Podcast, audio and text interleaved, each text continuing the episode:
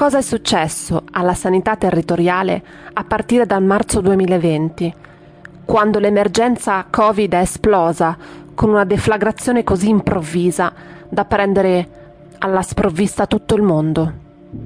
Che cosa hanno provato quelle centinaia e centinaia di persone quando hanno cercato di contattare il loro medico di base non riuscendo ad ottenere alcuna risposta? Perché la sanità territoriale non ha funzionato come avrebbe dovuto? Perché i medici di base sono stati relegati a una mera funzione di consiglieri di un'attesa infinita prima di poter accedere al pronto soccorso quando, purtroppo, per qualcuno è stato troppo tardi? L'informazione è riuscita a veicolare in maniera tempestiva e precisa tutto quello che stava accadendo? È riuscita a raccogliere le testimonianze dei medici sul territorio che hanno lavorato per combattere il Covid precocemente, a domicilio e in telemedicina? E quando questo non è accaduto, come mai?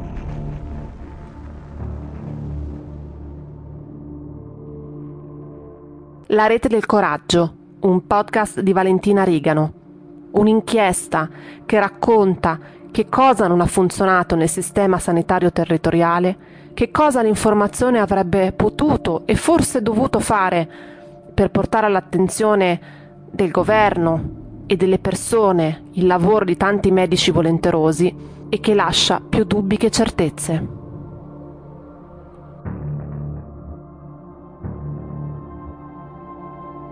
La rete del coraggio, puntata 2. Buoni e cattivi, luci ed ombre.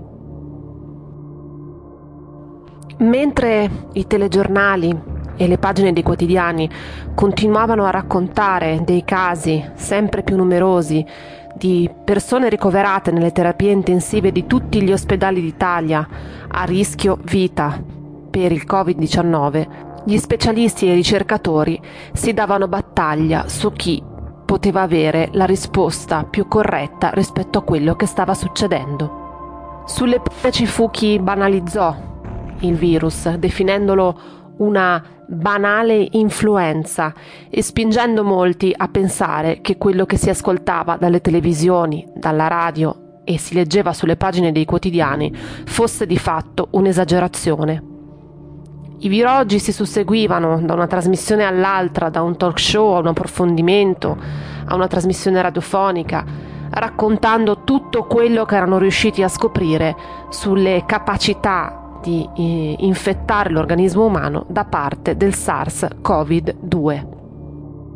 Con il passare del tempo, ovviamente, il Covid si è rivelato non essere affatto una banale influenza, perché non è solamente un virus che si annida nei nostri polmoni e scatena una polmonite virale, bensì i ricercatori hanno scoperto che la sua vera potenza di fuoco fosse nella sua capacità di scatenare una reazione citochinica nell'organismo, ovvero una reazione del nostro sistema immunitario, tale per cui in alcune parti del corpo si sono scatenati per alcuni pazienti dei trombi che hanno portato al decesso.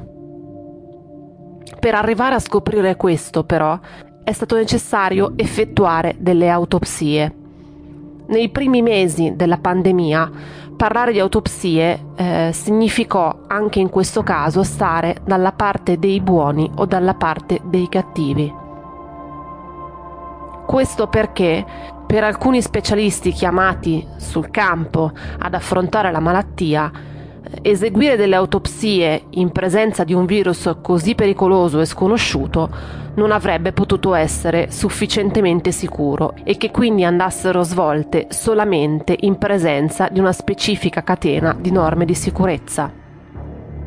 Altri eh, specialisti però sostennero che solo in presenza di un batterio il rischio sarebbe stato davvero alto, perché i virus, essendo parassiti, una volta deceduto il loro ospite, non sono poi così aggressivi.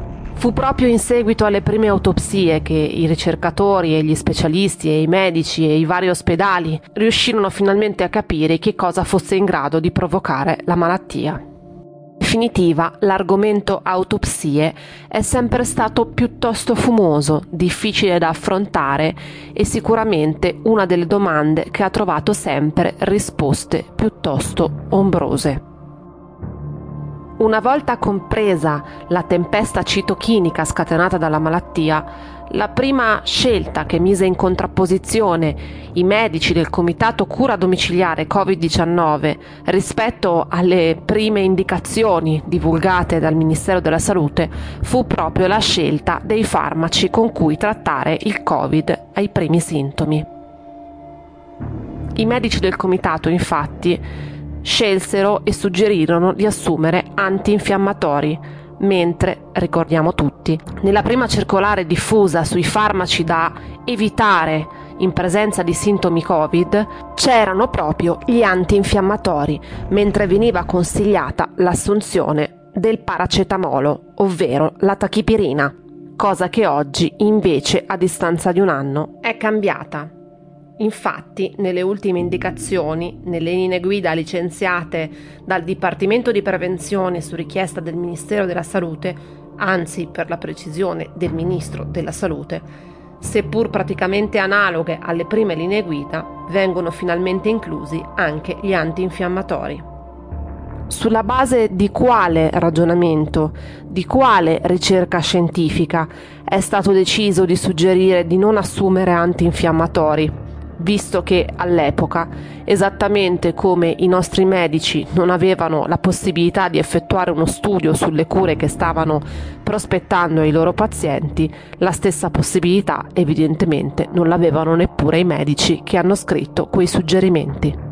Sempre la stessa domanda, tenendo presente la ricerca pubblicata su The Lancet che abbiamo ascoltato nella prima puntata di questo podcast, riguarda l'idrossiclorochina.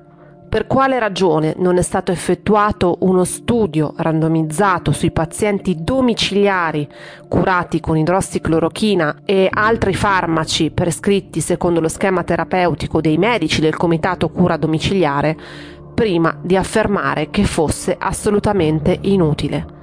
Perché idrossiclorochina no? Lo spiega il dottor Andrea Mangiagalli, membro del comitato cura domiciliare Covid-19. Il no idrossiclorochina era nato inizialmente sul eh, paventato rischio di prolungamento del QT in associazione alla idrossiclorochina in malati con magari una preesistente eh, patologia di tipo aritmico di, o di QT lungo non ancora magari evidenziato.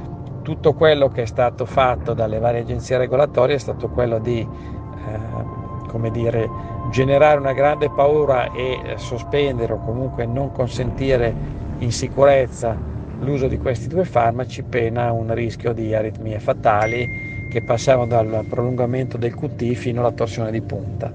E su questa base, eh, dopo il famoso studio Recovery, poi ritirato, pubblicato dall'Anset, le agenzie regolatorie avevano sospeso, sulla base di questo studio fasullo, eh, l'utilizzo dell'idrossiclorochina e non hanno mai più ridiscusso eh, le indicazioni all'utilizzo di questo farmaco. Pertanto in questo momento si stanno accumulando evidenze anche sulla ivermectina, che è un antiparassitario che sembra avere degli effetti molto importanti sia in fase preventiva che in fase di cura del Covid, per cui speriamo che presto o tardi si riesca ad avere a disposizione un farmaco eh, maneggevole, somministrabile per bocca e senza grosse complicazioni per la maggior parte dei pazienti.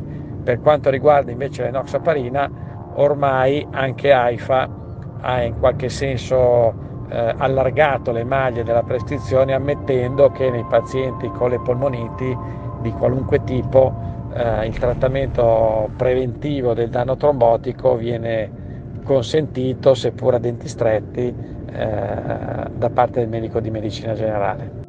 L'Italia, anche grazie e soprattutto grazie ai medici del Comitato Cura Domiciliare Covid-19, avrebbe potuto essere il primo paese al mondo ad effettuare uno studio sugli effetti dell'idrossiclorochina nei pazienti Covid trattati ai primi sintomi.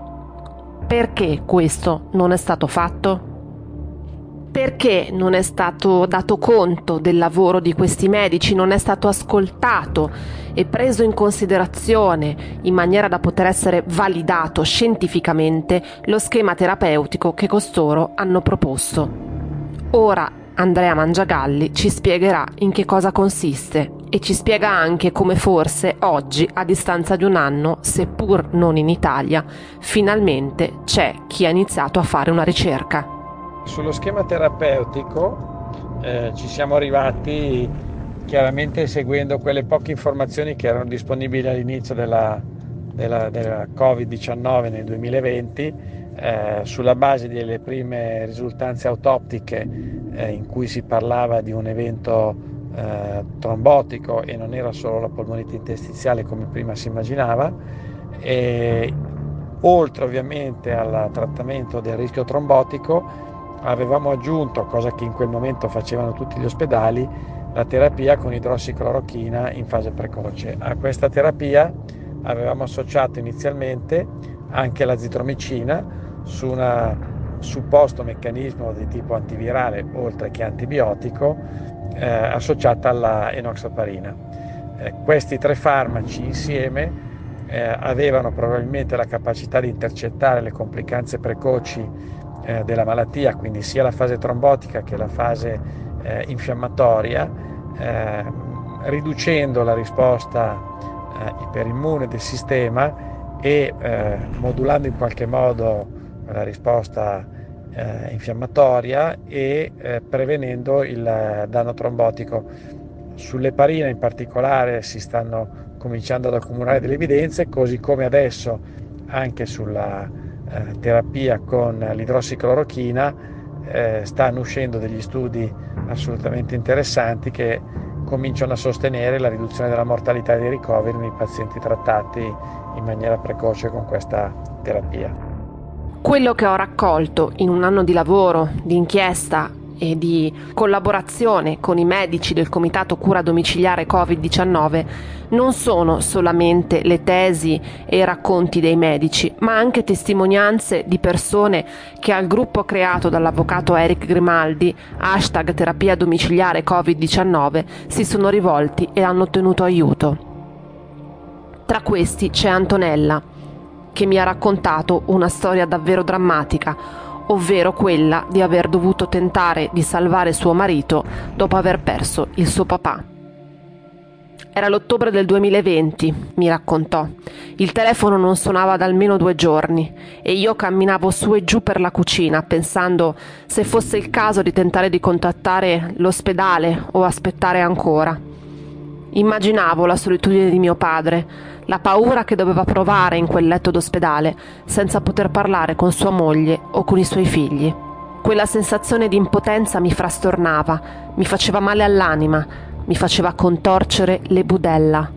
Papà, tieni duro, gli avevo detto quando l'ambulanza era venuto a prenderlo qualche giorno prima.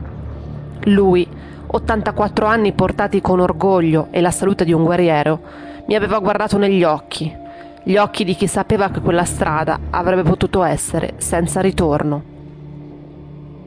Alle undici e mezza di sera finalmente il mio telefono squillò. Signora, buonasera. Ci dispiace, ma dobbiamo dirle che suo padre non ce l'ha fatta. Sentì le gambe cedere, gli occhi mi si riempirono di lacrime e il cuore mi batteva all'impazzata. Sentivo un vuoto che non potrò mai dimenticare. Mi travolse la disperazione, come è comprensibile, purtroppo, e come è accaduto a centinaia di persone in questo anno disgraziato. Da quel turmine di dolore Antonella però dovette riemergere molto in fretta, qualche giorno più tardi, quando si rese conto che anche suo marito stava male. Non può finire nello stesso modo, si disse, e quindi iniziò a cercare. E come mi ha raccontato, è arrivata al gruppo terapia domiciliare Covid-19 Grazie al dottor Serafino Fazio, mio marito, che fortunatamente aveva preso il Covid in una forma più leggera, seguito H24 con costanti aggiornamenti sul suo andamento clinico, ne venne fuori con relativa facilità. A 79 anni un test Covid positivo scatena il terrore, oltre a chi riceve il risultato anche nella sua intera famiglia È quello che mi ha raccontato Cristiano, che si spaventò ovviamente quando ebbe la certezza che sua madre si era ammalata. Non la finiva più di telefonare a destra e a manca per capire che cosa fare e mi raccontò che il ricordo dei carri funebri partiti da Bergamo non l'aveva mai lasciato e si era detto che non avrebbe permesso ai suoi genitori di finire nello stesso modo. Sua moglie, qualche settimana prima, si era iscritta al gruppo terapia domiciliare Covid-19 e grazie al suo account Cristiano riuscì a postare immediatamente una richiesta di aiuto. Era il 23 di gennaio e nel giro di poche ore siamo stati ricontattati dal medico, al quale ho riassunto la situazione di mia madre. Febbre, malesseri e saturazione in discesa. Il medico, mi raccontò Cristiano, gli prescrisse la terapia. Era sabato e fino a lunedì non fu in grado di reperire i farmaci. Due giorni dopo, fortunatamente, mia madre iniziò la terapia. La situazione è rapidamente migliorata e mia madre non aveva avuto apparentemente alcuna conseguenza. Posso solo dire grazie a questo gruppo per l'energia messa in questa causa e al medico che ha preso in carico mia madre, così come tutti gli altri che si sono messi a disposizione per assistere chi ha chiesto e chiede aiuto. Mentre i medici del Comitato Cura Domiciliare Covid-19 cercavano di rispondere a tutte le richieste di aiuto e supporto che venivano pubblicate e vengono tuttora pubblicate sulla pagina Facebook del gruppo, prese in carico da uno staff di volontari che fungono da moderatori e a seconda di una griglia molto rigida, sempre scritta dal consiglio scientifico di questo comitato, indirizzano le persone al medico più idoneo e fisicamente più vicino quando possibile per visite domiciliari, che cosa hanno fatto gli altri medici di medicina generale? La maggior parte ha seguito le linee guida, ovvero consigliato ai propri pazienti di attendere a casa, di assumere paracetamolo e in presenza di sintomi più gravi correre in ospedale. Questi medici, coloro che si sono attenuti alle linee guida ministeriali, avrebbero potuto fare di più? Avrebbero dovuto fare di più? Forse sì, ma non sta a noi e certamente non sarò io a farlo, un giudizio sul loro comportamento e sul loro operato. Quello che però possiamo commentare è l'approccio della sanità territoriale all'emergenza Covid un approccio che ha evidenziato delle gravi, gravissime lacune, soprattutto in alcune regioni. Su questo fronte, ancora una volta, abbiamo chiesto il parere al dottor Andrea Mangiagalli. I muri da battere sulla sanità territoriale è un argomento grande come il mare, nel senso che la sanità territoriale, in particolar modo in Lombardia, non è mai stata eh, come dire, eh, potenziata né tantomeno eh, attivata perché il, eh, manca proprio la cultura di curare i pazienti sul territorio. La Lombardia è una regione fondamentalmente ospedalocentrica, per cui tende a, ha concentrato negli anni tutte le risorse sia tecniche che umane all'interno di centri ospedalieri, eh, dimenticando completamente, anzi smontando se vogliamo anche in maniera eh, intenzionale e palese quel poco che era rimasto eh, di attività territoriali nei distretti che sono stati di fatto chiusi, non ci sono più, salvo pochissime strutture ambulatori fuori dall'ospedale con gli specialisti eh, di maggior richiesta, quindi cardiologi, pneumologi, neurologi e gli ortopedici e tutta la patologia specialistica è concentrata all'interno degli ospedali. Questo ha fatto sì che di fatto tra il medico di medicina generale e l'ospedale, l'unica porta d'accesso eh, diciamo consentita era quella o della visita prenotata con le liste d'attesa che conosciamo o eh, quello che i pazienti hanno imparato a funzionare molto bene che è l'accesso indiscriminato al pronto soccorso dove in qualche modo uno di questi specialisti è in grado di prenderti in carico, visitarti e in qualche modo saltare le difficoltà. Adesso si sta cominciando a discutere sulla riforma della legge 23 della Regione Lombardia, eh, che è stata appunto foriera di questo disastro, eh, sperando di riuscire a rifondare qualche struttura specialistica e anche il rapporto tra i medici di medicina generale e il territorio. È evidente che qualcosa non ha funzionato, qualcosa di macroscopico, ovvero la comunicazione fra la medicina ospedaliera e la medicina territoriale. Ci auguriamo tutti che questa sia una problematica che il governo vorrà risolvere. Il Comitato Cura Domiciliare Covid-19 ha dato prova che con volontà ed edizione si possa assolutamente fare tutto. Una volta compreso che con centinaia di pazienti trattati a domicilio in telemedicina i risultati erano via via sempre più confortanti, per utilizzare un eufemismo, il Comitato Cura Domiciliare Covid-19, il cui presidente Eric Grimaldi è un avvocato, ha presentato ricorso al TAR contro la sospensiva per l'utilizzo dell'idrossiclorochina. La battaglia legale arrivò sino al Consiglio di Stato. L'11 dicembre del 2020 la decisione del Consiglio di Stato fu quella di sospendere immediatamente la sospensiva AIFA con la quale i medici erano impossibilitati ad utilizzare l'idrossiclorochina. Nonostante ciò, però, il sito AIFA ancora oggi non riporta alcuna indicazione circa la sentenza e neppure ha riammesso tra i farmaci potenzialmente utili per il contrasto al Covid l'idrossiclorochina.